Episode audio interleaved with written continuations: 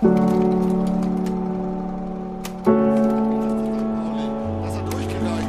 Trainer der Welt kann im Moment da was dafür, wenn, wenn man so beschissen Fußball spielt. Adler kommt raus, Marin, Marin, das Tor für den FC St. Pauli. Ein großer Tag für St. Pauli ein kämpferisch wie spielerisch verdienter Ja, äh, schön, dass ihr alle da seid. Ähm, ich werde einmal ganz kurz äh, die Worte zum Abend verlieren zum, zum Ablauf. Und zwar, es ist, wie ihr sehen könnt, ein Live-Special. Das heißt, wir zeichnen unseren Podcast FCSP-Geschichten auf. Den habt ihr vielleicht schon mal gehört. Ähm, wir behandeln alles, was skurril, äh, ernst, lustig an diesem Verein ist, schlecht. Wir sind für alle Geschichten offen. Genau, wir zeichnen das auf. Ähm, wir haben den Abend heute ähm, in zwei Teile geteilt. Ähm, und im ersten Teil beschäftigen wir, beschäftigen wir uns mit den Novemberpogromen im Deutschen Reich 1938 und versuchen uns natürlich auch auf Hamburg zu äh, fokussieren. Dann gibt es eine kleine Pause. Ihr könnt Fragen stellen, wenn ihr das wollt. Ähm, dann könnt ihr euch gerne melden. Wir haben dann ein Handmikrofon und dann, falls irgendwelche Fragen auftauchen.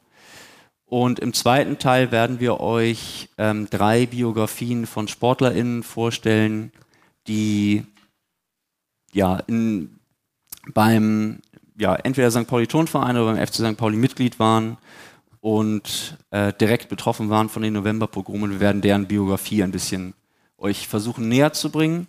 Und auch dann danach könnt ihr gerne noch Fragen stellen. Wir versuchen das ein bisschen ähm, ja, zusammenzuführen, dass, es, dass wir euch auch ein bisschen ein Gefühl dafür geben, dass ähm, wir wollen uns nicht nur mit den Novemberpogromen beschäftigen, sondern auch mit dem jüdischen Leben davor und auch das jüdische Leben vor 33. Das ist uns sehr wichtig und deshalb haben wir uns auch entschieden, einfach die Biografien auch vollumfänglich zu erzählen und nicht nur, was an den Novemberpogromen dieser, diesen Menschen widerfahren ist. Genau, und ähm, ja, wenn ihr, wie gesagt, Fragen habt, gerne entweder nach dem ersten Teil, das sage ich dann nochmal an, oder nach dem Biografieteil. Ja, wir können vielleicht kurz sagen, äh, wer hier ist. Äh, Ach richtig, genau. Wir haben normalerweise, normalerweise fängt unser Podcast an mit äh, einer Vorstellung. Also mein Name ist Christopher. Ich bin Selina. Ich bin Thomas. Genau, normalerweise sind wir zu viert. Christoph Nagel, unser Kurator, ist auch dabei, manchmal auch in wechselnder Besetzung. Aber ja, schön, dass ihr da seid. Zum ersten Live-Special des FCSP Podcasts. Einmal noch ein paar, Vor ein paar Worte vorweg. Ähm, wenn wir heute den Novemberpogrom von 1938 gedenken, geschieht dies in einer Zeit, in der Antisemitismus mal wieder Hochkonjunktur hat. Stolpersteine werden geschändet, auf Demos werden antisemitische Parolen skandiert, Wohnhäuser, in denen jüdische Menschen leben, werden mit Davidsternen markiert und auf Social Media explodiert antisemitische Hetze in einem bisher ungeahnten Ausmaß. Jüdische Einrichtungen wie Gemeindezentren, Synagogen und Krankenhäuser werden angegriffen und viele Menschen haben zu Recht Angst. Jüdinnen, Juden fühlen sich in Deutschland aktuell noch unsicherer als sonst. Eltern trauen sich nicht, ihre Kinder in Kitas und Schulen zu schicken. Restaurants und Läden bleiben vielerorts geschlossen. 85 Jahre nach den Novemberpogromen. Gerade einmal 78 Jahre nach Ende des Zweiten Weltkriegs. Es ist geschehen und folglich kann es wieder geschehen. Antisemitismus ist kein importiertes Problem. Antisemitismus war immer Teil der deutschen Gesellschaft. Antisemitismus war nie weg und ähm, die Kontinuitäten zu benennen und zu analysieren ist heute wichtiger denn je.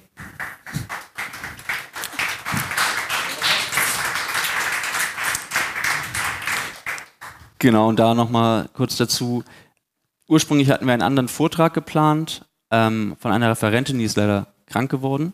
Deshalb haben wir uns dann dazu entschieden, ähm, das jetzt hier auf die Beine zu stellen. Wenn wir manchmal ein bisschen noch äh, fremdeln vor so vielen Menschen zu sprechen, dann seht uns das nach. Und ähm, genau, ich würde gerne jetzt an Thomas übergeben, und zwar, dass du uns ein bisschen eine Übersicht gibst. Ja, genau. Also wir sprechen ja über die sogenannte Reichspogromnacht 1938. Äh, und früher äh, ja ganz gerne in Anführungsstrichen genannt eben auch Reichskristallnacht. Diese Begrifflichkeiten, da kommen wir nachher nochmal kurz drauf zurück. Ähm, jedenfalls diese Nacht oder diese Tage bildeten dann den Auftakt für den systematischen Völkermord an den europäischen Juden. Sie markierten den Punkt, an dem die über die vorhergehenden Jahre äh, immer mehr ausgeweitete Ausgrenzung in offenen Terror umgeschlagen ist. In der Nacht vom 9. auf den 10. November 1938 und auch noch am Tag des 10 brennen überall in Deutschland und auch Österreich äh, insgesamt etwa wohl äh, 1400 äh, Synagogen und jüdische Gemeindeeinrichtungen. Ähm, Schlägertrupps von SS und SA verprügeln, demütigen, ermorden Jüdinnen und Juden auf offener Straße. Wohnungen und Geschäfte werden verwüstet, auch geplündert, obwohl das eigentlich in Anführungsstrichen untersagt war. Ähm, Zehntausende Menschen werden verhaftet und in Gefängnisse und Konzentrationslager verschleppt. Ähm, viele von denen kamen dort infolge von körperlichen, psychischen Schikanen, Medikamentenentzug und anderen Misshandlungen um. Und auch im Anschluss an diese Tage, Pogromtage, wurden fast alle jüdischen Organisationen äh, aufgelöst, die es bis dahin noch gab, und auch die jüdische Presse verboten. Der Anlass, der sogenannte Anlass, kann man auch eher sagen, äh, war ein Attentat äh, auf einen deutschen Diplomaten in Paris. Ähm, der 17-jährige aus Hannover stammende polnische Staatsbürger Herschel Grünspan soll zwei Tage zuvor, also am 7. November in Paris den deutschen Diplomaten Ernst vom Rath erschossen haben, aus Verzweiflung über die Zwangsdeportation seiner Familie im Rahmen der sogenannten Polen-Aktion. Äh, nur mal ganz, ganz kurz als Erklärung, was das bedeutet. Ähm, etwa 17.000 aus Polen eingewanderte Jüdinnen und Juden wurden aus dem Deutschen Reich ausgewiesen und an die polnische Grenze transportiert. Diese Abschiebung kam vollkommen überraschend für die Betroffenen, erfolgte auch in vielen äh, Fällen sehr gewaltsam. Und dazu gehörte eben in dem Fall auch die Familie von Grünspan.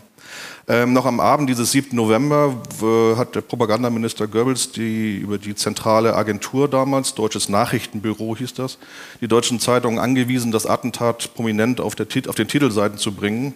Also schon mal das auf jeden Fall prominent äh, zu ähm, auszuspielen über die Zeitung. Man schien also nur gewartet zu haben auf einen ähnlichen und solchen Anlass. Ähm, Ernst vom Rath ist zunächst nur, zunächst nur verwundet. Äh, er stirbt, stirbt, erst am Nachmittag des 9. November in einem französischen Krankenhaus ähm, unter der Aufsicht von Hitlers äh, Begleitarzt. Äh, einige Indizien aus neueren Recherchen deuten darauf hin, dass vom Rath eventuell auch nicht seinen Verletzungen erlegen ist, sondern auf Geheiß Hitlers ermordet wurde. Bereits wenige Stunden nach vom Rats Tod wird im Münchner Alten Rathaus der Befehl zum Losschlagen erteilt. Denn dort sind ähm, Gauleiter und NSDAP-Funktionäre versammelt, um den Jahrestag des gescheiterten Hitlerputsches von 1923 zu feiern. Ähm, gegen 10 Uhr abends ergreift Goebbels das Wort und erklärt, ähm, Herschel Grünspan sei ein, Zitat, Agent der jüdischen Weltverschwörung behauptet außerdem, dass in Teilen des Deutschen Reiches es bereits zu spontanen Aktionen gegen die Juden gekommen sei. Und er spricht, Zitat, von berechtigter Empörung. Ähm, ja, da. Ähm, und wenn man sich dann die Presse der Tage anguckt, also die ja eh in den meisten Zeitungen das Gleiche steht äh, zu der Zeit, aber auf jeden Fall ist die Wortwahl da auch wirklich aus heutiger Sicht sehr, sehr erschreckend. Ähm, also auch die sehr geheuchelten, heuchelten, nein, ähm, äh, es wird natürlich kein, kein, äh, kein Plündern betrieben, es wird alles äh, getan, um nur Sachwerte sozusagen zu zerstören und so weiter. Also das ist alles sehr, sehr erschreckend zu lesen aus heutiger Sicht. Ähm, entlang der NS-Befehlskette wird dann der, dieser Aufruf der, zur Gewalt nach unten weitergegeben, mit konkreten Anweisungen auch für die Inszenierung. Und wir haben da mal eins ausgewählt, äh, ein Telegramm der SA-Stelle Nordsee. Das hat Celina jetzt vor sich. Ja, also aus diesem Telegramm. Sämtliche jüdische Geschäfte sind sofort von SA-Männern in Uniform zu zerstören. Nach der, Zerstörung, nach der Zerstörung hat eine SA-Wache aufzuziehen, die dafür zu sorgen hat, dass keinerlei Wertgegenstände entwendet werden können. Die Presse ist heranzuziehen. Jüdische Synagogen sind sofort in Brand zu stecken. Jüdische Symbole sind sicherzustellen. Die Feuerwehr darf nicht eingreifen. Es sind nur Wohnhäuser arischer Deutscher zu schützen. Allerdings müssen die Juden raus, da Arier in den nächsten Tagen dort einziehen werden. Der Führer wünscht, dass die Polizei nicht eingreift. Sämtliche Juden sind zu entwaffnen. Bei Widerstand sofort über den Haufen schießen. An den zerstörten jüdischen Geschäften, Synagogen und so weiter sind Schilder anzubringen mit etwa folgendem Text. Rache für den Mord an vom Rat. Tod dem internationalen Judentum. Keine Verständigung mit Völkern, die judenhörig sind. Ja, also spontaner Volkszorn sieht anders aus. Ähm, die Novemberpogrome waren eindeutig von oben angeordnet und auch orchestriert, ähm, was aber nicht heißt, dass es Widerstand in der Bevölkerung gab. Im Gegenteil, die Schlägertrupps von SA und SS wurden an den meisten Orten von einem johlenden Mob begleitet. Ähm, man muss auch dazu sagen, es gibt auch Kritik an dem Wort Pogrom ähm, in diesem Zusammenhang, weil ein Pogrom in der Regel ein spontanes Aufflammen von Gewalt bezeichnet und im Fall der Kristallnacht ähm, in Anführungszeichen vom Ausmaß ähm, der staatlichen Beteiligung ablenkt. Und vielleicht, Selina, kannst du mir sagen, was, wo das Wort Pogrom eigentlich herkommt oder der Begriff?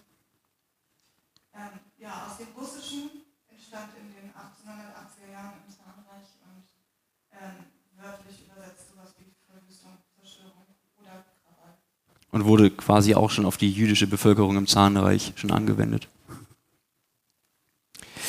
Ja, wir können nochmal ähm, aus dem Deutschen Reich jetzt mal nach Hamburg gehen. Ähm, genau, die Novemberpogrome in Hamburg zu recherchieren, ist relativ schwierig, also es ist auch gar nicht so leicht.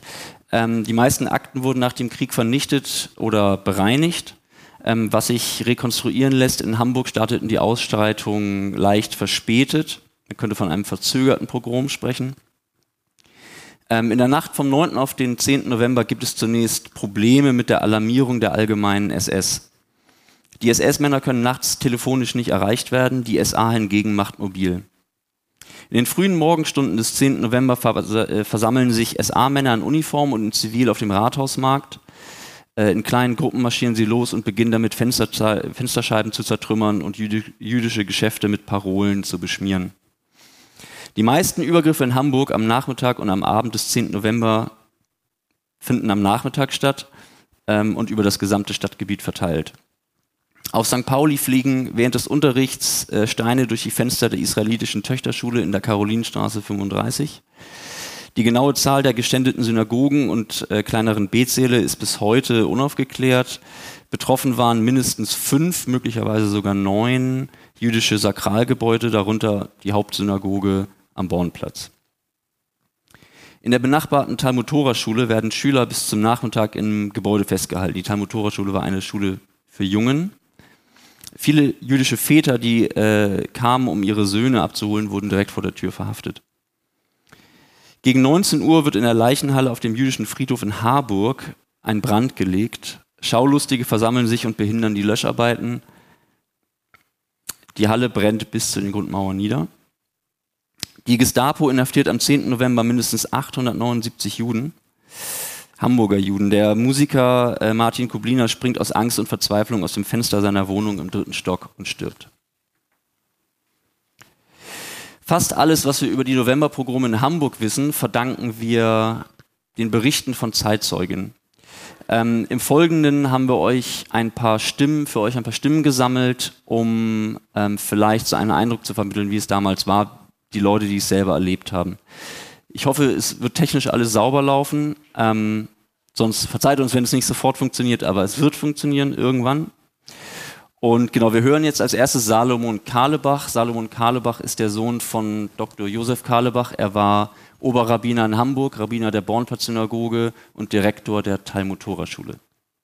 Then, yes, the night of November 9th, I recall that uh, uh, a messenger came to the house. I don't remember who it was, a member of the shul, and said that the shul is on fire.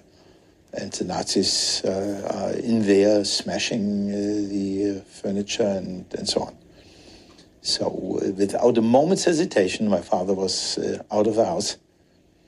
And we, even though I didn't go with him, but that I heard from him, he let himself into the shul through a side door because uh, as a rabbi, he had a special entrance where he would go first into the rabbi's study before he would enter the uh, main uh, area of the shul itself. And uh, so he came in from the side and uh, uh, approached the chief of the Nazi horde that was in the process of pulling the Torah scrolls from the Holy Ark, from the Arna Kodesh. And he pleaded with him. He says, um, Herr Oberst or whatever the name uh, of his rank of was, he says this is the Holy Bible, which is holy to all the uh, to all people. This is not a this doesn't belong only to the Jews. What you're doing is you're desecrating the Holy Bible. And of course, uh, a great deal of sensitivity that these people had, so they jumped on him and they beat him bloody. And he was barely uh, able to escape uh, out of the synagogue um, and hiding out across the street from the uh, synagogue. There was a, a, dentist friend of the family, Dr. Fleursheim. And my father hid out in his apartment. They were chasing after him, but they, uh, since he was uh, able to get out through the side door, which uh, they didn't know about,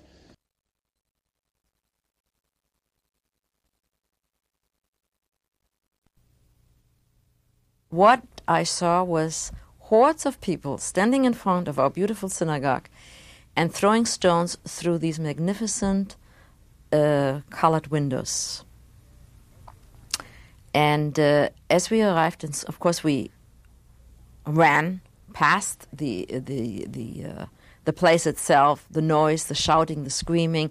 I suppose there was a, an an aura of, of eeriness about it, because we still didn't know what was happening. But I suppose just the mere fact that so many people were there and were screaming and shouting and, and throwing stones into the uh, uh, stained glass windows was enough to make us run. We arrived in school and were immediately told that our parents would pick us up. We should remain calm, but there would be no school that day. And indeed, a few uh, minutes later, or half an hour later, whatever the case may be, my mother did arrive and took me to my grandmother's home where my father already was. And here then unfolded slowly but surely the uh, grim story of what happened during the night that the synagogues all through Germany had been set on fire, destroyed. The uh, Sifrei Torah were burnt in most cases. It is known that in Hamburg people sacrificed themselves to run into the synagogue to save some of the Sifrei Torah hide them, and I believe we're successful in doing so. Um, that the uh, Jewish stores in the center of Hamburg, in the downtown area of Hamburg, had been uh, demolished, windows had been uh, broken, um, the merchandise had been thrown into the streets, covered with water and with ink, and I mean, it was a, a total chaos, a total destruction.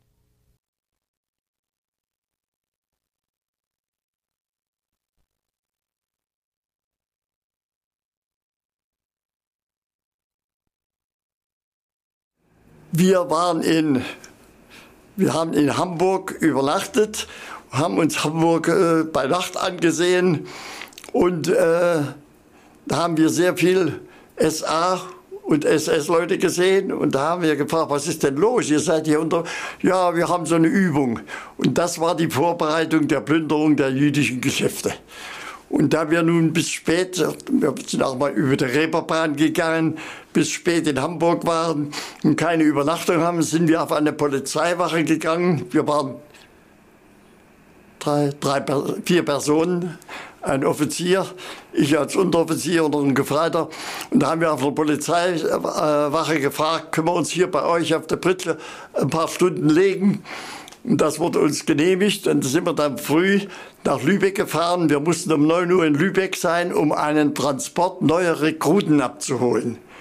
Und mit diesem sind wir auf den Zug nach Wiesbaden, in Wiesbaden ausgeladen. Und äh, als wir nachts durch, durch Hamburg, da sind wir über die Dinge, da waren die Schaufenster waren äh, zerstört und die Sachen lagen teilweise auf der Straße.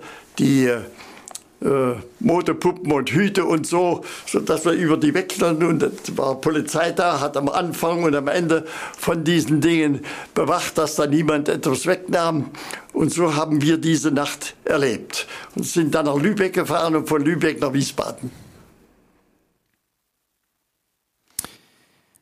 Ein nächstes Zeitzeugenstatement, was ich ähm, aus einem Buch, aus einem Buch vorlesen möchte, ähm, stammt von Dr. Moses Goldschmidt. Er ist ein praktischer Arzt und er war Mitglied im Hamburg St. Pauli Turnverein, aus dem, wie wir jetzt ja wissen, ich hoffe viele von euch, sonst sage ich es nochmal, 1924 sich die Spielabteilung selbstständig gemacht hat und zum FC St. Pauli geworden ist. Ähm, Dr. Moses Goldschmidt ist 1902 in den St. Pauli Turnverein eingetreten. Er war ähm, als Arzt aktiv am Heiligen Geistfeld, ist später in einer, hat eine Praxis in St. Georg aufgemacht. Ich lese jetzt erstmal was vor aus seinem Buch ähm, Mein Leben als Jude in Deutschland. Ich sprach vorher von dem furchtbaren November 1938. Am 7. oder 8. dieses Monats war in Paris der deutsche Botschaftsrat von Rath in seinem Amtszimmer von einem jungen polnischen Juden namens Grünspan erschossen worden. Dieser wollte seine in Deutschland von den Nazis umgebrachten Eltern rächen. Kurze Ergänzung, das ist nicht ganz korrekt, aber ich lese es jetzt erstmal einfach so vor. Am gleichen Tag setzte mit der sogenannten Kristallnacht eine entsetzliche Verfolgung der Juden ein, schlimmer als sie im zaristischen Russland jemals vorgekommen war. Juden aus allen Gesellschaftsklassen, Ärzte, frühere Richter, Anwälte, Ingenieure, Künstler, Schriftsteller, Kaufleute, Reiche und Arme, Junge und Alte, Gesunde und Kranke, alle Menschen, die nicht das Geringste mit diesem Verbrechen zu tun hatten, das nicht mal ein deutscher Jude begangen hatte, wurden aus ihren Wohnungen herausgeholt, auf den Straßen angegriffen, zu den Polizeiwachen geschleppt, dort auf Lastwagen verladen, zu den Bahnhöfen gefahren, in Extrazüge wie Vieh verladen, um an ihre Bestimmungsorten, den Konzentrationslagern, den grässlichsten Entbehrungen und Misshandlungen ausgesetzt zu werden. Mit Grauen denke ich an die Schilderung meiner Freunde Lutz Wolf und Adolf Schlesinger über die Behandlung, die sie im Konzentrationslager Oranienburg bei Berlin erlitten haben, als sie gebrochen an Leib und Seele zurückgekehrt waren. Lutz Wolf erklärte mir, dass er sich, falls er noch einmal verhaftet werden sollte, lieber das Leben nehmen würde. Er hat es später getan. Schlesinger wird wohl das Schicksal aller Juden in Polen geteilt haben. Mich selbst hat ein gütiges Geschick vor aller persönlicher Bedrohung behütet. Ich wurde am 9. November nicht verhaftet, obwohl die Gestapo in unserer Wohnung war und den Sohn meines Wirtes mitnahm. Der war nun allerdings ein gewaltiger Missgriff der Beamten, denn trotz seiner, seines jüdischen Namens Goldstein war der junge Mann, da seine Mutter Christin war, nur Halbjude, hatte eben sein halbes Jahr im Arbeitsdienst abgedient und sollte in den nächsten Tagen zum Militär ein, mit dem Militär einrücken. Auf der Polizeiwache bemerkte man sofort den Irrtum und entließ ihn augenblicklich mit vielen Entschuldigungen. Wahrscheinlich verdanken wir es diesem Versehen, dass sein Vater und ich von weiteren Belästigungen verschont blieben. Wir werden jetzt nochmal drei Stimmen hören, drei Zeitzeugenstimmen. Der erste davon ist ähm, Erich Kahn. Erich Kahn ist der Neffe eines jüdischen Fußballers beim FC St. Pauli. Und ähm, genau, wir werden mal kurz reinhören. Well, we had high jinks that night because it was the last night of Hachshara. And um, the next morning, someone came and told us that the synagogues had been attacked and burned, shops looted and smashed uh, uh, windows. And we were horrified, of course.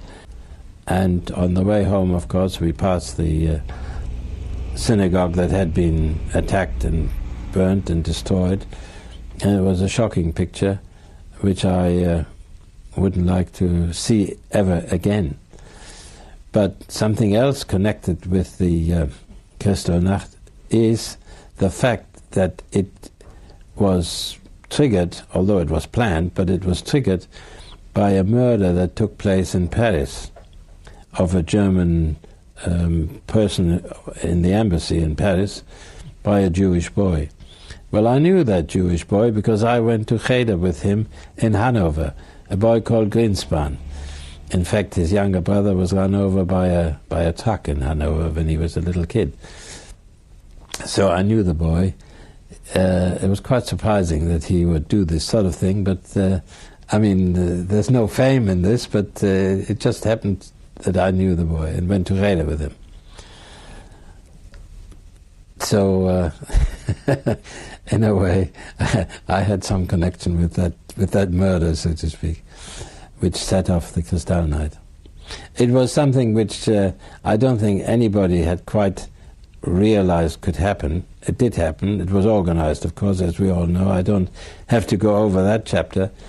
but the worst of it was, you see, Germans being Germans, when they met one another in the street or passed one another in the street, and most people in those days still wore hats, they doffed their hat, even to men, not only to women. So when the Nazis, the Gestapo, arrested people for concentration camp, and somebody who was not arrested happened to walk in the streets and saw this person, even whilst they were with others, forgot the fact that they were Gestapo people. They just thought that he was walking. They doffed their hats, and the moment they doffed their hats, they got caught as well. So it was a sort of a um, chain reaction of, of, of uh, arrests for the concentration camp, even by people who weren't being particularly sought out for arrest. Erich Kahn ähm, lebte zu dem Zeitpunkt in Wandsbek, ähm, ist aber auch äh, in der Neustadt aufgewachsen. Wir hören jetzt ähm, einen Mann namens Erwin Guggenheim. Erwin Guggenheim ist der Cousin eines ehemaligen jüdischen St. Pauli-Fußballspielers. Yeah, so to come back to uh, the night of the Crystal Night, I uh, we had a call from some friends that they were arresting Jewish males. So we left our home immediately and were hiding with Gentiles until the first ones were released, which Mother was too? no, No, just, just Dan and dad. I. Mhm. And mother went into the apartment house where my grandmother lived at that time. they were searching for us. As a matter of fact, we stayed in an apartment three floors above where my grandmother was, and we saw or we heard mm-hmm. the people searching for us. Als letzte Videoeinspielung hören wir Manfred Leser, dessen Vater ins ähm, KZ Sachsenhausen deportiert wurde in, ähm, während der Novemberpogrome. Inzwischen kam da auch der, die Kristallnacht, 9. November, und dann natürlich, mein Vater wurde abgeholt, zwei yes, äh, Gestapo-Männer in langen Regenmänteln und Hut kamen, haben ihn abgeholt und er war drei Wochen in Sachsenhausen. Und meine Mutter hat ihn rausgekriegt durch Tickets nach Shanghai. Und er kam aus, sah furchtbar aus. Frag mich nicht, wie es war, ich darf nicht sagen. Und aber er hat die Tickets nach Shanghai nicht benutzt, er wollte nicht nach Shanghai. Und da hat er das gesagt mit den Engländern, die kommen und werden uns nicht umbringen. So. Er hätte es aber besser wissen sollen, denn er war in Sachsenhausen gewesen. Als nächstes ähm, wird Selina einen Zeitzeugenbericht von Julius Gramm vorlesen, der zu diesem Zeitpunkt in Hamburg gelebt hat. Ähm, genau.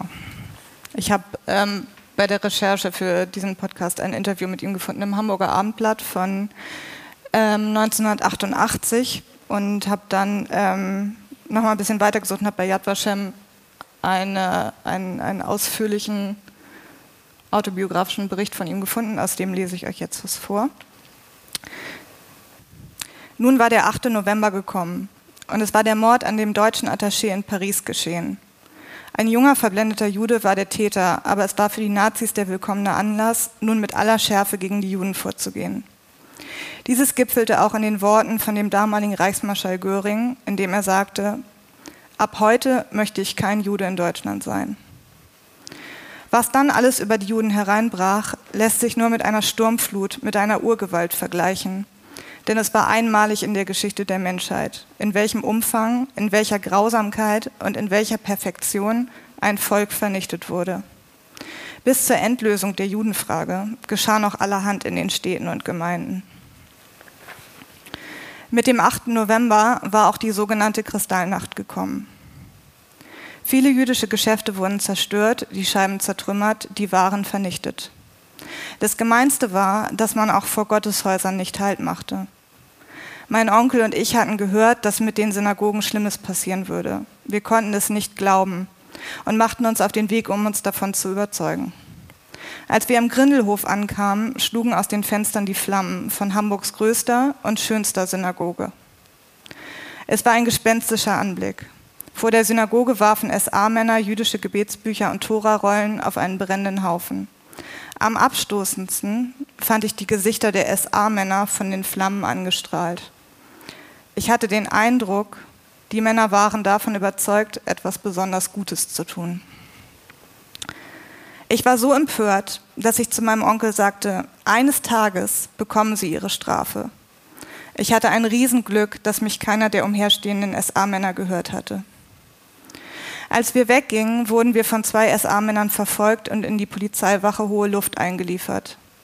Ich kann mich noch erinnern, wie ein älterer Polizist uns zuflüsterte, es tut mir leid, aber ich kann nichts machen. Wir wurden am nächsten Morgen zum Stadthaus gebracht und wurden immer zu zwei Mann aneinander gefesselt durch die Treppenhäuser gejagt. Wir mussten stundenlang mit dem Gesicht zur Wand stehen, bevor wir verhört wurden. Ältere Leute, welche nicht so lange stillstehen konnten, wurden mit dem Gesicht zur Wand gestoßen, bis Blut aus ihrem Mund und aus ihrer Nase floss. Andere kippten um und wurden mit Wasser begossen, bis sie wieder zu sich kamen. Unsere Namen und Adressen wurden registriert. Dabei kamen Ärzte, Rechtsanwälte, Kaufleute besonders schlecht weg. Sie wurden mit unflätigen Worten bedacht. Wir wurden dann nach Fuhlsbüttel überführt, wo man einen Teil des Gefängnisses in ein KZ umgewandelt hatte. Besonders schlimm waren die ersten Nächte, wenn immer wieder von anderen Städten geflüchtete Juden eingeliefert wurden. Dann hieß es Marsch, Marsch, ihr verdammten Juden, in die Kojen, die bald überbelegt waren. An Schlaf war überhaupt nicht zu denken, weil die neu zugekommenen noch stundenlang vor Aufregung und Angst zitterten. Überhaupt herrschte eine schwer zu beschreibende Stimmung, gemischt aus Ungewissheit und dem Gefühl, dass rohe primitive Gewalt über Kultur triumphieren wird. Ein älterer Jude sagte einmal zu mir, ich verstehe das alles nicht. Ich habe doch niemandem etwas getan. Er meinte weiter, ein Volk, das der Menschheit die zehn Gebote gegeben hat, kann doch so schlecht nicht sein. Sein Gesicht war noch geschwollen, weil er mit großer Wucht an die Wand gestoßen war. Ähm, ich würde da einmal kurz äh, ein bisschen vorgreifen und, und, euch kurz darlegen, was wir eigentlich jetzt, äh, das, ist jetzt nicht nur für heute sozusagen was zusammengestellt, sondern wir machen ja insgesamt ein größeres Forschungsprojekt gerade äh, zur Frühgeschichte des Vereins.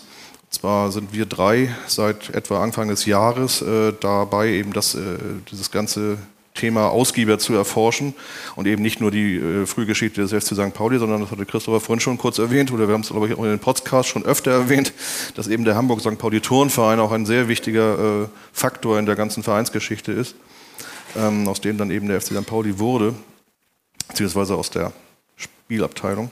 Ähm, der Hintergrund ist, ist unter anderem folgender. Vor dem 100-jährigen Vereinsjubiläum 2010 ähm, und den dazugehörigen Recherchen von verschiedenen Menschen gab es weder ein Vereinsarchiv noch eine ernsthafte Beschäftigung mit der eigenen Geschichte oder der eigenen Vereinsgeschichte. Ähm, da, da, wurde erstmals überhaupt versucht, äh, Sachen, Objekte zusammenzutragen, Recherchen zu machen. Ähm, dann, als das FC St. Pauli Museum dann ab 2012 existierte, erst als Verein, dann auch später als Museum wirklich hier vor Ort, äh, haben wir 2017 ja schon eine Ausstellung gemacht zum, äh, zur Geschichte des Vereins in der NS-Zeit ähm, die Extrakte aus dieser Ausstellung, die sogenannten Lebenswege, die haben wir dann auch danach schon öfter wieder gezeigt. Die sind aktuell auch in der Ausstellung auf ähm, online oder digital zu sehen. Die Ausstellung selber ist auch online noch einsehbar. Also da wurde dann schon mal sich mit, der, mit, der, mit dieser Geschichte auch befasst. Aber jetzt sind wir halt noch mal ein bisschen tiefer in diese Vergangenheit eingestiegen und legen dabei äh, einen besonderen Fokus auf Biografien von jüdischen Vereinsmitgliedern, weil über die bisher äh, wenig bis nichts bekannt war. Ähm, durch Auswerten von zahlreichen Dokumenten und Zeitungen haben wir jetzt mittlerweile eine recht, doch recht umfangreiche Datenmenge zusammengetragen. Ähm, zum großen Teil standen diese Quellen zuvor auch noch gar nicht zur Verfügung, sodass doch immer wieder auch überraschende Neuigkeiten und Querverbindungen zum Vorschein kommen. Ähm, auf, aus einer mittlerweile auf etwa 4000 Namen äh, angewachsene Liste von Vereinsmitgliedern, ähm, überwiegend aus dem Turnverein, aber auch äh, vom, später vom FC St. Pauli, haben wir in etwa 200 jüdische Mitglieder gefunden. Äh, ich würde sagen, deutlich mehr, als wir anfangs erwartet haben. Ähm, als erstes sichtbares Ergebnis dieser Recherchen hatten wir ja im Juni dieses Jahres die Sonderausstellung, die immer noch zu sehen ist, zur Lebensgeschichte des jüdischen Fußballers und Arztes Max Kulik äh, erstellt, äh, der auf St. Pauli aufgewachsen ist und auch Fußball gespielt hat. Ähm, die hat eine wie wir finden, sehr, sehr gute Resonanz erfahren, auch eine mediale. Und äh, darüber zum Beispiel haben sich auch wieder Kontakte zu Familien ehemaliger Vereinsmitglieder ergeben. Und das hat wiederum auch zum, zu Besuchen äh, von diesen Familien hier geführt. Die hatten also aus den USA, aus Israel, aus Brasilien mittlerweile Besuch. Das ist natürlich auch nochmal eine, eine sehr schöne Geschichte, dass wir da äh, zum Teil sogar den Familien noch Sachen erzählen konnten über ihre äh, Familienmitglieder, die sie selber noch gar nicht wussten. Also das ist dann auch eine, eine, wirklich eine sehr schöne, äh, ein schöner Effekt aus dem Ganzen. Äh, natürlich werden wir nicht zu allen diesen Menschen derart umfangreiche Biografien ausarbeiten können, alleine schon, weil eben nicht zu allen so viele Informationen zu finden sind. Ähm, insgesamt gibt es leider bei uns im jetzt mittlerweile äh, existenten Vereinsarchiv äh, doch erhebliche Lücken, sodass auch äh, es in diesen einzelnen Biografien Leerstellen gibt, die eben auch durch externe Quellenstand jetzt nicht geschlossen werden können. Zum Beispiel fehlen uns äh, zahlreiche Mitgliederlisten, Vereinszeitungen, die uns wertvolle Hinweise geben könnten. Ähm, insgesamt haben wir aber vor, äh, diese Lebenswege, die wir jetzt noch weiter, auch diese, die wir jetzt heute schon zum Teil gesehen haben, aber auch andere, äh, noch im Rahmen einer größeren Ausstellung im nächsten Jahr, Stand jetzt, Planung, ähm, zu veröffentlichen. Und einige dieser Biografien, die wir, die wir jetzt äh, erarbeitet haben, die werden wir jetzt vortragen. Genau. Ich glaube, dann ist ja, dann jetzt äh, Christopher dran. Thomas, Thomas hat gelost. Ja, diesmal nicht. Diesmal losen wir nicht. Das haben wir vorher festgelegt.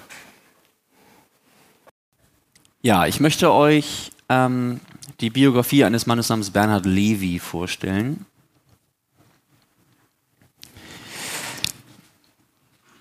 Also, Bernhard Levy wurde am 5. Juli 19, ach, 1881 als Sohn von Leopold und Luise Levy in Hamburg-St. Pauli geboren. Er wuchs gemeinsam mit seinem älteren Bruder Alexander am neuen Pferdemarkt 7 auf. Als Bernhard Levi sechs Jahre alt war, zogen seine Eltern an den Grindelberg, wo seine jüngere Schwester Margarete zur Welt kam. Leopold Levi war an der ähm, Zigarrenwirtschaft tätig, äh, einem damalig in Hamburg wichtigen Wirtschaftszweig ähm, ohne Zunftzwang. Ähm, man würde also sagen, das war ein sehr guter, heutzutage sehr gut geeigneter Job für Quereinsteiger. Im Jahr 1905 lebte Bernhard Levi in der Hopfenstraße 23, die ist hier auf St. Pauli.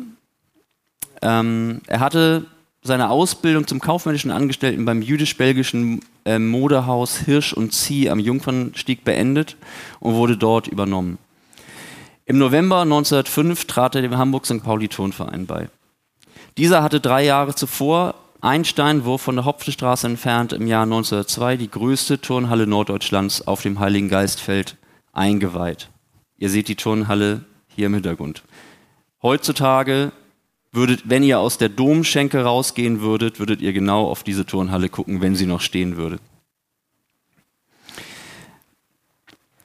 Ja, der äh, Verein hat durch den Bau dieser Turnhalle einen ungeahnten Mitgliederzuwachs äh, ähm, bekommen und innerhalb weniger Jahre ähm, auf bis zu 2000 Mitglieder ist dieser Verein auf 2000 Mitglieder angewachsen.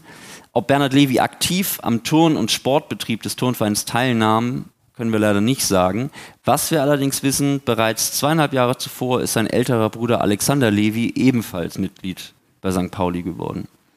Nochmal kurz zur Ergänzung, falls es da noch die Frage gibt, was hat das mit dem FC St. Pauli zu tun? Der Hamburg St. Pauli Turnverein gegründet 1862 auf dem Heiligen Geistfeld, hatte dann ab 1907 offiziell oder 1906 eine Spielabteilung und diese Spielabteilung ist 1924 der FC St. Pauli geworden. Und nur vier Jahre nach dem Eintritt von Bernhard Levy hatte die Spielabteilung die Farben braun-weiß als ihre definiert. 1911 heiratete Bernhard Levy die Jüdin Bertha London.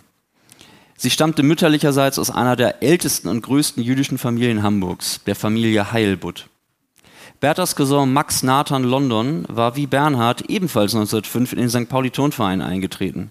Nicht auszuschließen, dass ähm, sich Bernhard und Bertha über Max Nathan London kennengelernt haben.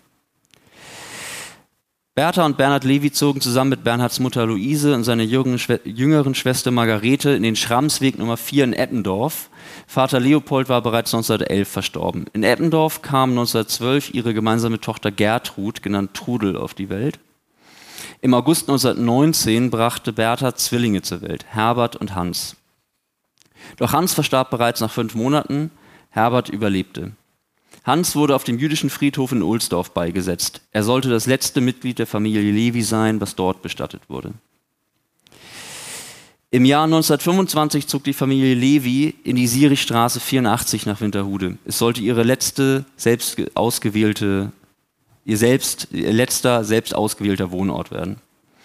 Kurz zuvor, im Jahr 1922, war Bernhard Levi zum Prokuristen, also stellvertretenden Geschäftsführer, ähm, des Modehauses Hirsch und Sie am Jungfernstieg geworden. Das Hamburger Fremdenblatt, der Vorgänger des Hamburger Abendblattes, ähm, aus dem wir immer wieder gerne zitieren, ähm, berichtete im Jahr, im Februar 1922 von seinem 25-jährigen Dienstjubiläum. Auch seine Tochter Gertrud machte dort eine Ausbildung. Doch die Zeiten waren finanziell schwierig. Bernhard Levy musste sich und die Familie und die Mutter gleichermaßen finanziell über Wasser halten. Der Schwarze Freitag hatte auch große Kaufhäuser der Zeit in wirtschaftliche Schieflage gebracht und mehr als einmal musste Levi um die Aufschiebung seiner Beiträge für die jüdische Gemeinde bitten. Ich erzähle das, um ein bisschen so ein Gefühl dafür zu geben, wie dieses Leben denn damals eigentlich stattgefunden hat und dass man eben auch, man musste Teil, wenn du dein Anrecht haben wolltest, auf dem jüdischen Friedhof in Ohlsdorf begraben zu werden, dann musstest du Teil der jüdischen Gemeinde sein. Das heißt, du hast Steuern gezahlt. Für die jüdische Gemeinde bedeutet jede Ermäßigung eine geringere Einnahme bei wachsender Not. 1933 drohte das Finanzamt bereits mit einer Pfändung bei Bernhard Levy. Die jüdische Gemeinde hatte Bernhard Levys Situation gegenüber dem Finanzamt zu vertreten und konnte ihm nur in engen Grenzen entgegenkommen, weil die eigene Finanzlage der jüdischen Gemeinde bereits extrem schwierig geworden ist.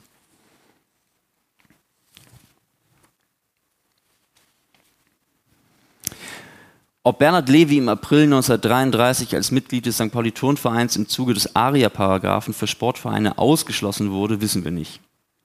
Doch was wir auch hier wissen, seine Tochter Gertrud und sein Sohn Herbert schlossen sich 1933 der jüdischen Sportgruppe Schild an.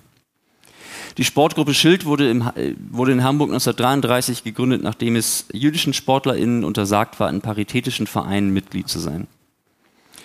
Die Sportgruppe Schild baute in kürzester, kürzester, Zeit ein Netzwerk auf, um jüdischen Menschen in Hamburg die Möglichkeit zu geben, weiterhin Sport zu treiben. So wurde ab 1933, 1933 regelmäßig Turn- und Leichtathletik in der Sporthalle der israelitischen Töchterschule in der Karolinstraße 35 praktiziert. Die Fußballer und Handballer trainierten regelmäßig auf dem Heiligen Geistfeld. Die Schachabteilung von Schild traf sich im Café Heinze an der Reeperbahn. Im Jahr 1934 konnte die Sportgruppe, die Sportgruppe Schild mit Hilfe der jüdischen Gemeinde einen Platz in Lockstedt pachten und zu einem modernen Trainingsgelände ausbauen, dem heutigen Trainingsgelände an der Kollerstraße, wo seit 2000 der FC St. Pauli trainiert. Herbert war Mitglied der Tischtennisabteilung, Gertrud war Mitglied in der Leichtathletikabteilung. Sie spielte auch Hockey und Handball. Sie sollte jahrelang mit einer Frau namens, namens Luise Elias zu den besten Sportlerinnen bei Schild gehören. Zu Luise Elias werden wir später noch was hören. Im Jahr 1935 war Bernhard Levi faktisch zahlungsunfähig. Sein Sohn Herbert war wochenlang krank, seine Frau Bertha benötigte für ein chronisches Leiden teure Medikamente und sein Bruder Alexander, der als Börsenmakler zu Wohlstand gekommen war, geriet nach und nach durch die nationalsozialistische Verfolgung in finanzielle Schwierigkeiten. Am Mittag des 10. November warfen SA-Männer die Scheiben des jüdischen Modehauses Hirsch und Zieh ein und die Wände wurden beschmiert.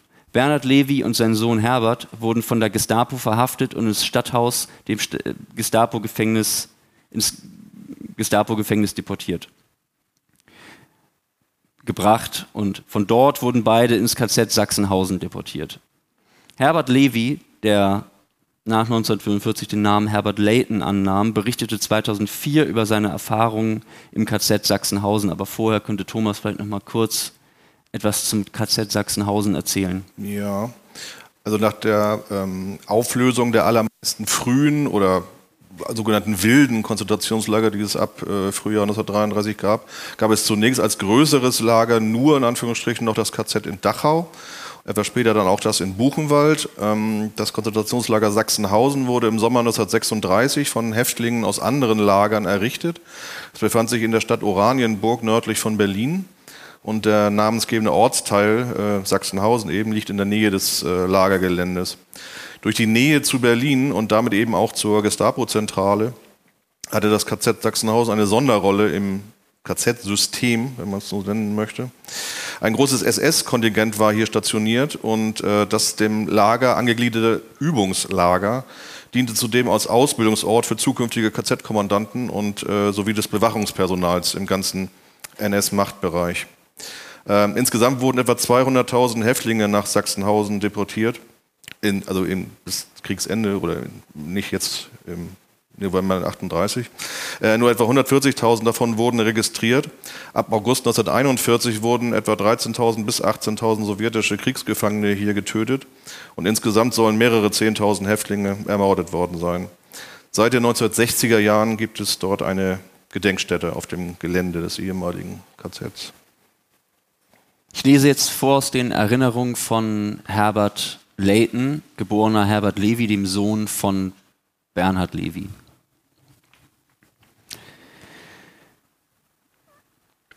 In Sachsenhausen. Sobald es hell wurde, wurden wir zur Parade auf den sogenannten Appellplatz gerufen.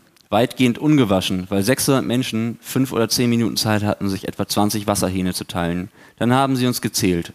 Und sie haben uns wieder und wieder und wieder gezählt, bis sie die richtigen Zahlen hatten und dann wurden wir zur Arbeit geführt.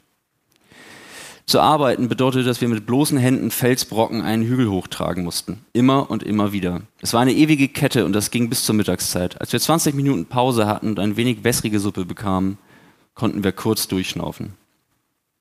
Dann machten wir bis zum Einbruch der Dunkelheit weiter. Danach wieder zurück ins Lager marschiert und dann wurden wir wieder gezählt. Es konnte Stunden dauern. Es konnte zwei Stunden dauern und schließlich, schließlich bekam man sein Abendessen, das aus einer wässrigen Suppe und einem großen Stück sehr trockenem Brot bestand.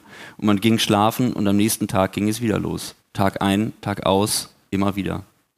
Ich lernte von anderen Insassen, wie man Fieber misst. Ich lernte, wie man Krankheiten vortäuscht. Und es gab ein Lagerkrankenhaus. Das Einzige, wovor die Deutschen natürlich Angst hatten, war Typhus. Es gab keine Medikamente, man ging ins Krankenhaus und entweder ging es einem besser oder man starb. Aber es gab einige jüdische Ärzte, es, die sich um uns kümmerten und ein oder zwei jüdische Krankenschwestern. Also habe ich mich nach drei oder vier Wochen ins Krankenhaus begeben, was mir eine kleine Pause verschaffte, um Luft zu holen und Kräfte zu sammeln.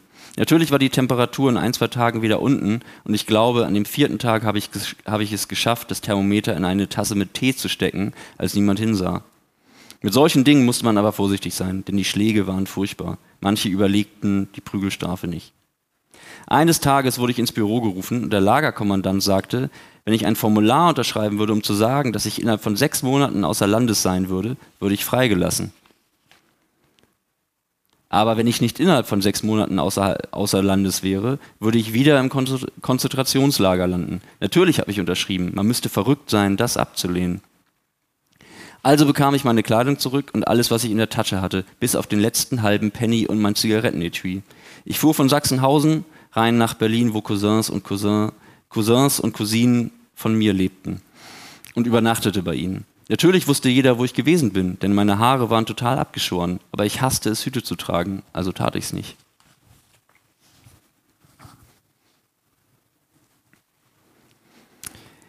Erst Ende Dezember 1938 wurden Bernhard und Herbert Levi aus dem KZ Sachsenhausen entlassen. Herbert verließ Hamburg am 26. August 1939 nach England mit dem letzten offiziellen Schiff vor, vor Kriegsbeginn. Acht Tage später erklärte England Nazi-Deutschland den Krieg, nachdem Hitler in Polen einmarschiert war. Gertrud verließ bereits am 26. Juni Hamburg in Richtung England. Mit Kriegseintritt Englands wurden sowohl Herbert als auch Gertrud als feindliche Ausländer interniert. Bernhard Levis Bruder Alexander flüchtete aus Hamburg im Februar 1940 in Richtung Südamerika. Bernhard und Bertha Levi blieben in Hamburg zurück. Sie zogen 1940 mit Berthas Schwester Sophie London in das ehemalige jüdische Altenheim in der Schäferkampsallee 29, was zu einem Judenhaus umfunktioniert wurde. Im Juli 1942 begann in Hamburg die Deportation älterer Juden ins Ghetto Theresienstadt. Am 15. Juli wurden die Bewohner in der Schäferkampsallee, 19, in der Schäferkampsallee 29 aus ihren Wohnungen geholt, darunter neben Bernhard und Bernhard, Bernhard und Bertha Levi auch Sophie London, Berthas Schwester und sieben weitere Verwandte von Bertha. Sie wurden zum Sammelort in der Volksschule in der Schanzenstraße gebracht, wo sie noch von der jüdischen Gemeinde versorgt wurden. Von dort wurden die Männer und Frauen in LKWs zum hannoverschen Bahnhof gebracht, wo sie mit einem Personenzug der Reichsbahn bis zum Bahnhof Bausch, Bauschowitz fuhren. Von dort ging es zu Fuß oder per LKW in das Ghetto Theresienstadt. Nur vier Tage später traf auch Berthas Cousin, der ehemalige, das ehemalige St. Pauli-Mitglied Max Nathan London, ebenfalls in dem Ghetto Theresienstadt ein. Er wohnte bis dahin auf St. Pauli in der Marktstraße 47. Gertrud Levi bestätigte, nach dem Krieg, dass ihr Vater im Ghetto Theresienstadt als Hilfsarbeiter ein, eingeteilt war. Doch mehr Kontakt gab es nicht. Zum Ghetto Theresienstadt muss man einmal dazu sagen, dass das Wort Ghetto quasi ein Propagandabegriff war, den die Nazis benutzt haben, um dieses Ghetto eben ähm, etwas milder erscheinen zu lassen, als es ursprünglich war. Äh, Theresienstadt war eine alte Garnisonsstadt, die ähm, dann 19, im November 1941 von den Nazis umgebaut wurde. Über 33.000 Menschen starben in äh, Theresienstadt und über 80.000 wurden in Vernichtungslager in Osten deportiert.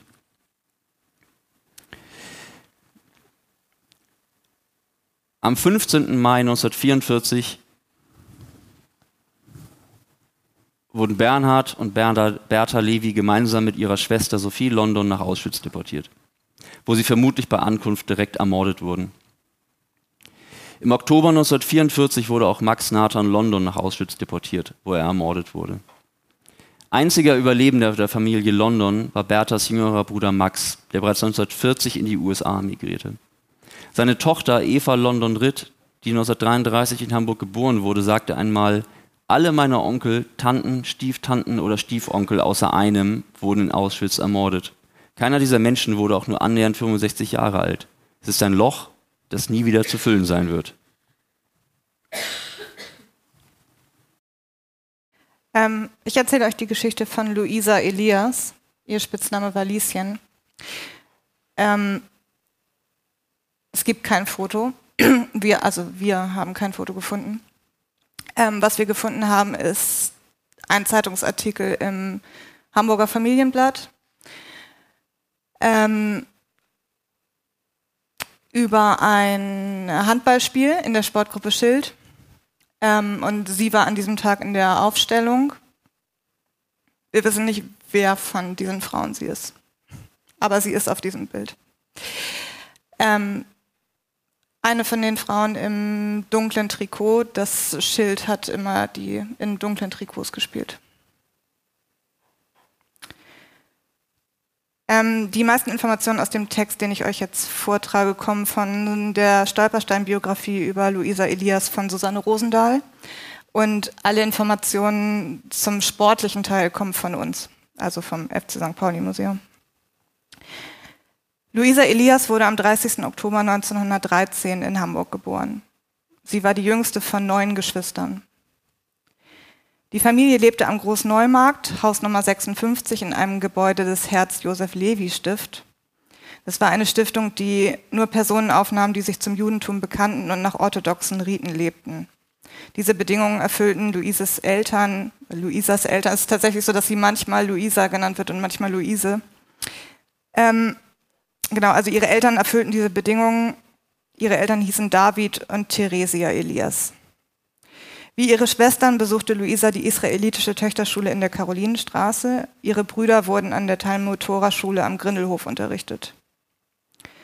Im März 1928 beginnt Luisa, wie zuvor ihre Schwester Hertha, eine Lehre, äh, eine Lehre als Verkäuferin im Modehaus der Gebrüder Robinson am Neuen Wall.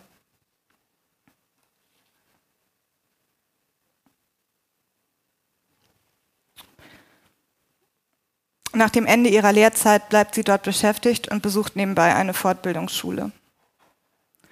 Das sind Fotos von, ähm, von dem Kaufhaus Robinson. Ich glaube, die Stelle erkennt man ganz gut. Immer noch.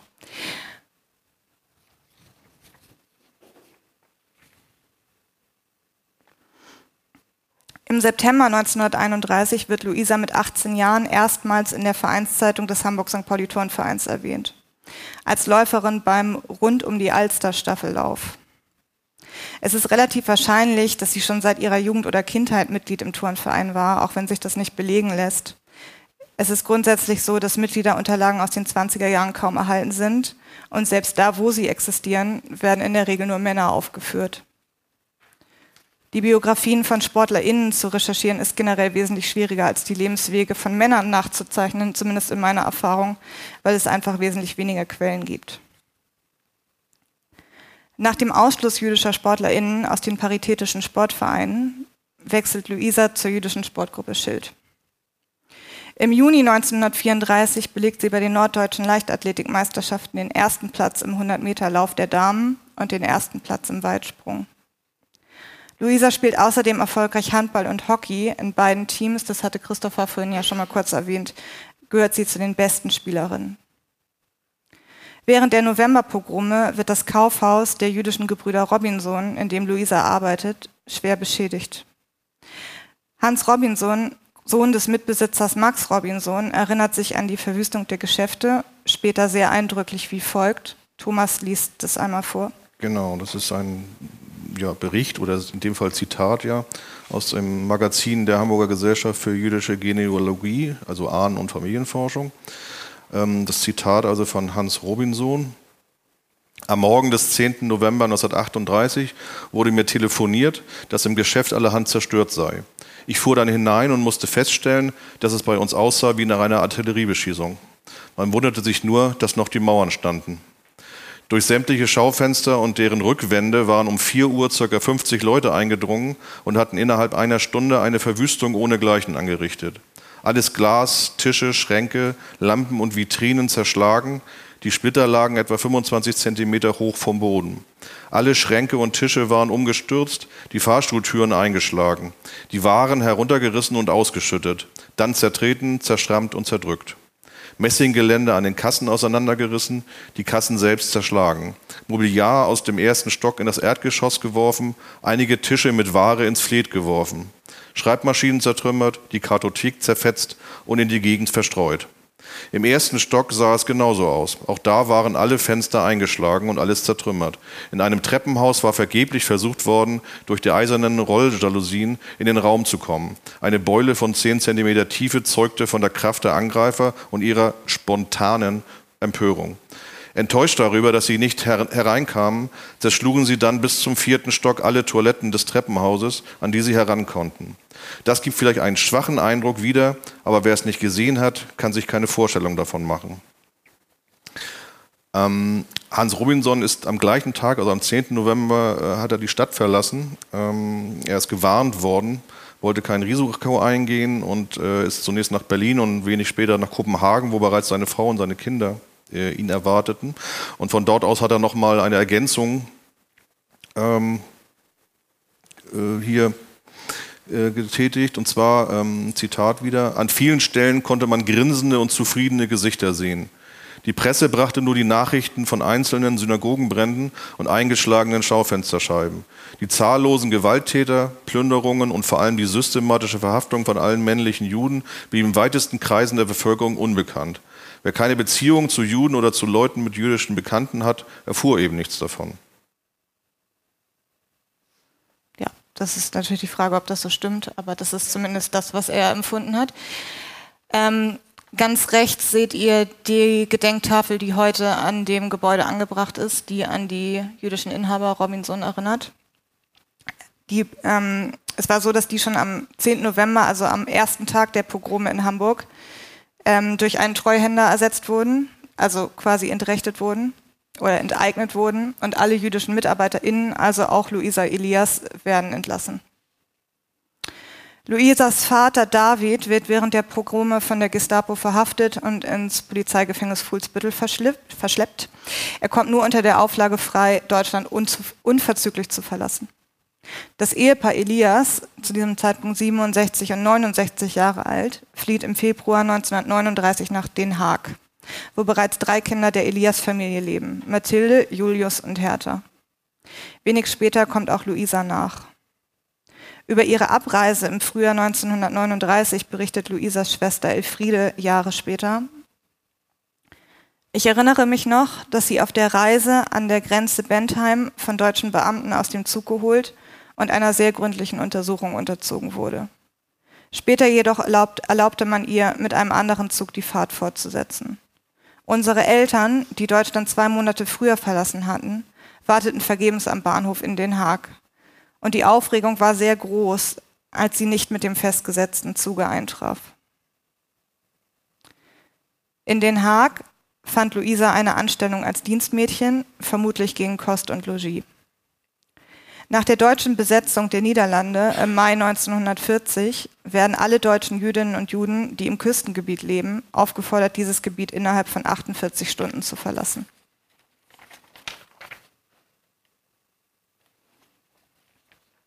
Luisa flieht daraufhin mit ihrer Familie nach Hertogenbosch im Süden der Niederlande, wo sie mit viel Mühe eine neue Anstellung findet und sich eine Wohnung mit ihren Eltern und ihrer Schwester Hertha teilt. Luisas Schwester Elfriede, die in den USA lebt, zu diesem Zeitpunkt bemüht sich, ihre Familie aus den Niederlanden herauszubekommen und scheitert. Eine Immigration ist zu diesem Zeitpunkt nicht mehr möglich. David Elias und seine Ehefrau Theresia werden im April 1943 von deutschen Besatzungspolizisten aus ihrer Wohnung geholt und im Sammellager Westerbork interniert. Am 13. April 1943 werden sie von dort ins Vernichtungslager Sobibor deportiert und am 16. April 1943 ermordet. Luise kommt im April 1943 zunächst in das Durchgangslager Camp Wut. Zwei Monate später, am 8. Juni 1943, wird auch sie über Westerborg nach Sobibor deportiert. Ihr offizielles Todesdatum ist der 11. Juni 1943. Das sind die Stolpersteine von Luisa Elias und ihrem Vater David. Ähm, vor dem Gebäude am Neumarkt 56, was heute noch steht. Man sieht da die, die ähm, Überschrift oder die ich sag mal, Einprägung Herz-Josef-Levi-Stift. Man kann vielleicht noch als kurze Ergänzung dazu sagen, dass ähm, in Hamburg ein Drittel aller äh, Stiftungseinrichtungen für Bedürftige von ähm, jüdischen Menschen ähm, gegründet oder geleitet wurde. Ja, ähm, ich werde euch dann die Geschichte oder die Biografie von Max Otto Friedländer vorstellen. Hier zu sehen. Ähm, Max Otto Friedländer wurde am 1. November 1880 in Hamburg in eine jüdische Familie geboren als Sohn von Adolf und Sarah Friedländer. Ähm, er ist auf St. Pauli in der Talstraße aufgewachsen. Sein Vater Adolf Friedländer war einer der bekanntesten deutschen Lithografen des 19. Jahrhunderts. Aus einem kleinen Betrieb für Etikettendruck wurde nach und nach eine Großdruckerei, die besonders für Theater, Varietés und Artisten arbeitete und Reklameplakate entwarf und herstellte. Auch Zirkusse gehörten zu den Kunden, wie unter anderem die Tierschau von Karl Hagenbeck, also vor Errichtung noch des Tierparks. Äh, die Firma hatte auch Kunden in Japan, Australien, Indien, den USA und noch heute sind die kunstvollen Friedländer Plakate zeitweise in Ausstellungen zu sehen. Max Otto Friedländer trat im März 1905 in den Hamburg-St. Pauli Turnverein ein. Äh, wie aktiv er jetzt dort geturnt hat, ist leider auch aus den vorliegenden Unterlagen nicht genau zu entnehmen, aber er war auf jeden Fall Teil des Vereins in seiner Nachbarschaft. Äh, ein Jahr zuvor, 1904, übernahm er gemeinsam mit seinem älteren Bruder Ludwig die Druckerei seines verstorbenen Vaters. Die war auch in der Talstraße, äh, Hausnummern 83 bis 85. Wir sehen hier, das ist jetzt kein Tippfehler, äh, sondern die Talstraße wurde damals wirklich noch mit H geschrieben. Deswegen ist das so korrekt für die Zeit. Ähm, Im Oktober 1907 äh, erwarb Max Otto Friedländer das Bürgerrecht in Hamburg. Das war durchaus etwas Besonderes, denn nur ein kleiner Teil der Einwohnerschaft der Stadt war ein Bürger, in dem Fall wirklich äh, männlich, was zum Beispiel Voraussetzung war, wählen zu dürfen. Das hat sich erst nach 1918 geändert. Er lebte zu diesem Zeitpunkt in der Eimsbüttler Straße 45, ähm, heute die Budapester Straße. Das dürfte, wenn man die heutigen Hausnummern heranzieht, äh, genau neben dem Jolly, Jolly Roger gewesen sein. Äh, Im Juni 1910 heiratete er in zweiter Ehe die Jüdin Selma Hedwig Hedi Eisler, Eisler mit EY. Ähm, ihr Vater war der aus Wien stammende Verleger Otto Eisler und nach dessen Tod 1927 wurde Max Otto Friedländer in den Aufsichtsrat des großen Verlagshauses Dr. Selle Eisler AG gewählt. Der Verlag brachte unter anderem die erfolgreiche Satire- und Karikaturenzeitschrift Lustige Blätter heraus. Zuvor taucht Friedländer zum Beispiel 1919 in einem Artikel als Geschäftsführer des namhaften Zirkus Busch auf. 1920 wurde er zusammen mit Paula Busch sogar als Gesellschafter eingetragen, schied aber 1925 dort wieder aus. Ab 1926 hatte Max Otto Friedländer dann offenbar einen eigenen Zirkus namens Maxo und stand einer gleichnamigen Theater- und Varieté-Betriebsgesellschaft vor. Der Name der Firma war zugleich sein Spitzname und nämlich zusammengesetzt aus seinen beiden Vornamen, also Max Otto, Maxo. Ähm, sein Unternehmen organisierte zahlreiche erfolgreiche Tourneen, äh, unter anderem in die Niederlande. Dort sind auch einige Fotos von ihm erhalten geblieben. Ähm, 1928 wurde Friedländer in den Vorstand des Allgemeinen Zirkusdirektorenverbandes gewählt. Auch sowas gab es. Ähm, 1929 war er dann erneut beim Zirkus Busch in Hamburg tätig. Ähm, der war ehemals in der späteren Schilleroper ansässig übrigens. Und äh, seit der Jahrhundertwende aber hatte der Zirkus Busch hier einen festen Bau auf St. Pauli äh, und, und, von diesem ist heute noch der Straßenname Zirkusweg übrig geblieben, der von der Reeperbahn da vorne abgeht. Ähm, spätestens 1933 war, dann war Max Otto Friedländer für das Flora-Theater am Schulterblatt zuständig. Ich glaube, das kommt jetzt, ne? Ja. Ähm, hier im Hintergrund zu sehen, beziehungsweise hier links. Ähm, denn in einem Artikel über Claire Waldorf taucht sein Name als Geschäftsführer der Flora auf.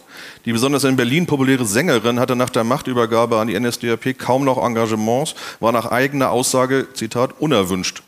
Im Mai 1933 sollte sie nun in der Flora auftreten, woraufhin der Kampfbund für deutsche Kultur den Geschäftsführer Friedländer aufforderte, den Vertrag mit der, Zitat, kommunistischen Exponentin und Vertreterin einer dekadent gewerteten Kunstrichtung wieder zu lösen.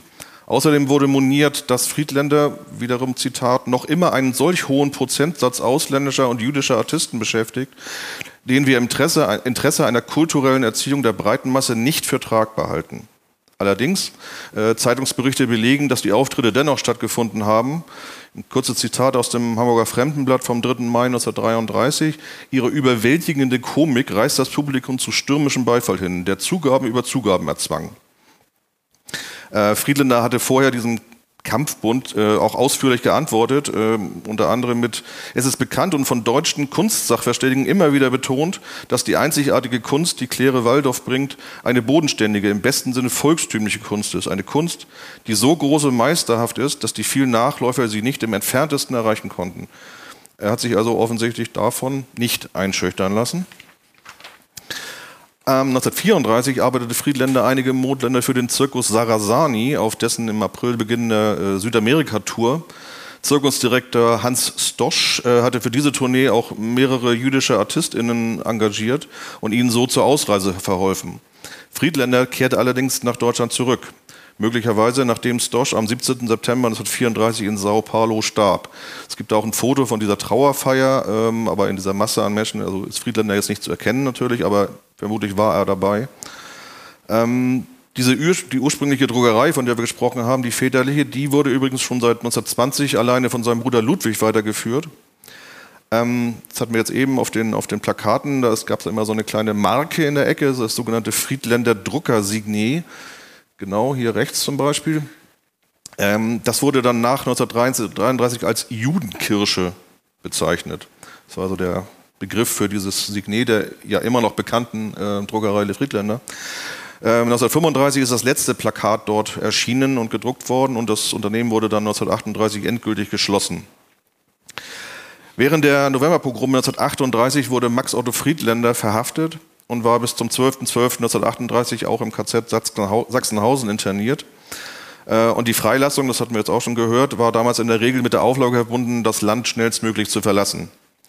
1939 ähm, sind dann beide Friedländer Brüder äh, geflohen.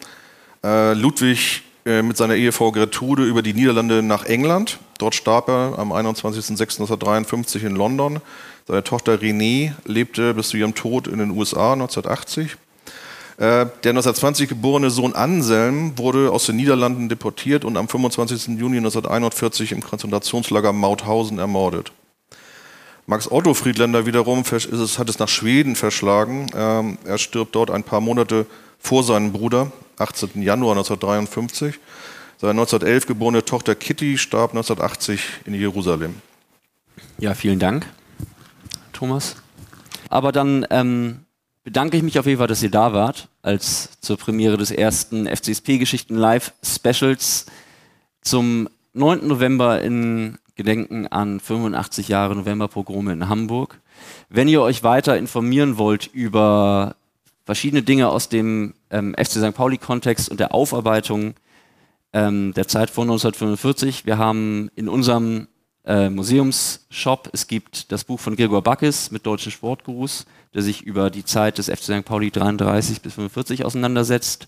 Ebenfalls bieten wir an von Frauke Steinhäuser ähm, bis zu seinem freiwilligen Ausscheiden im April 33 jüdische SportlerInnen und als jüdisch Verfolgte im NS in Hamburg. Und wir bieten natürlich weiterhin auch an den Ausstellungskatalog zur Fußballflucht Exil über Max Kulik, einen jüdischen Fußballer und Arzt aus St. Pauli. Und ihr könnt all diese Bücher am, äh, am Tresen kaufen, heute auch. Und wenn ihr unsere Arbeit unterstützen möchtet, freuen wir uns immer über neue Mitglieder im 1910 e.V., dem gemeinnützigen Betreiberverein des FC St. Pauli Museums. Geht schon ab 2 Euro im Monat.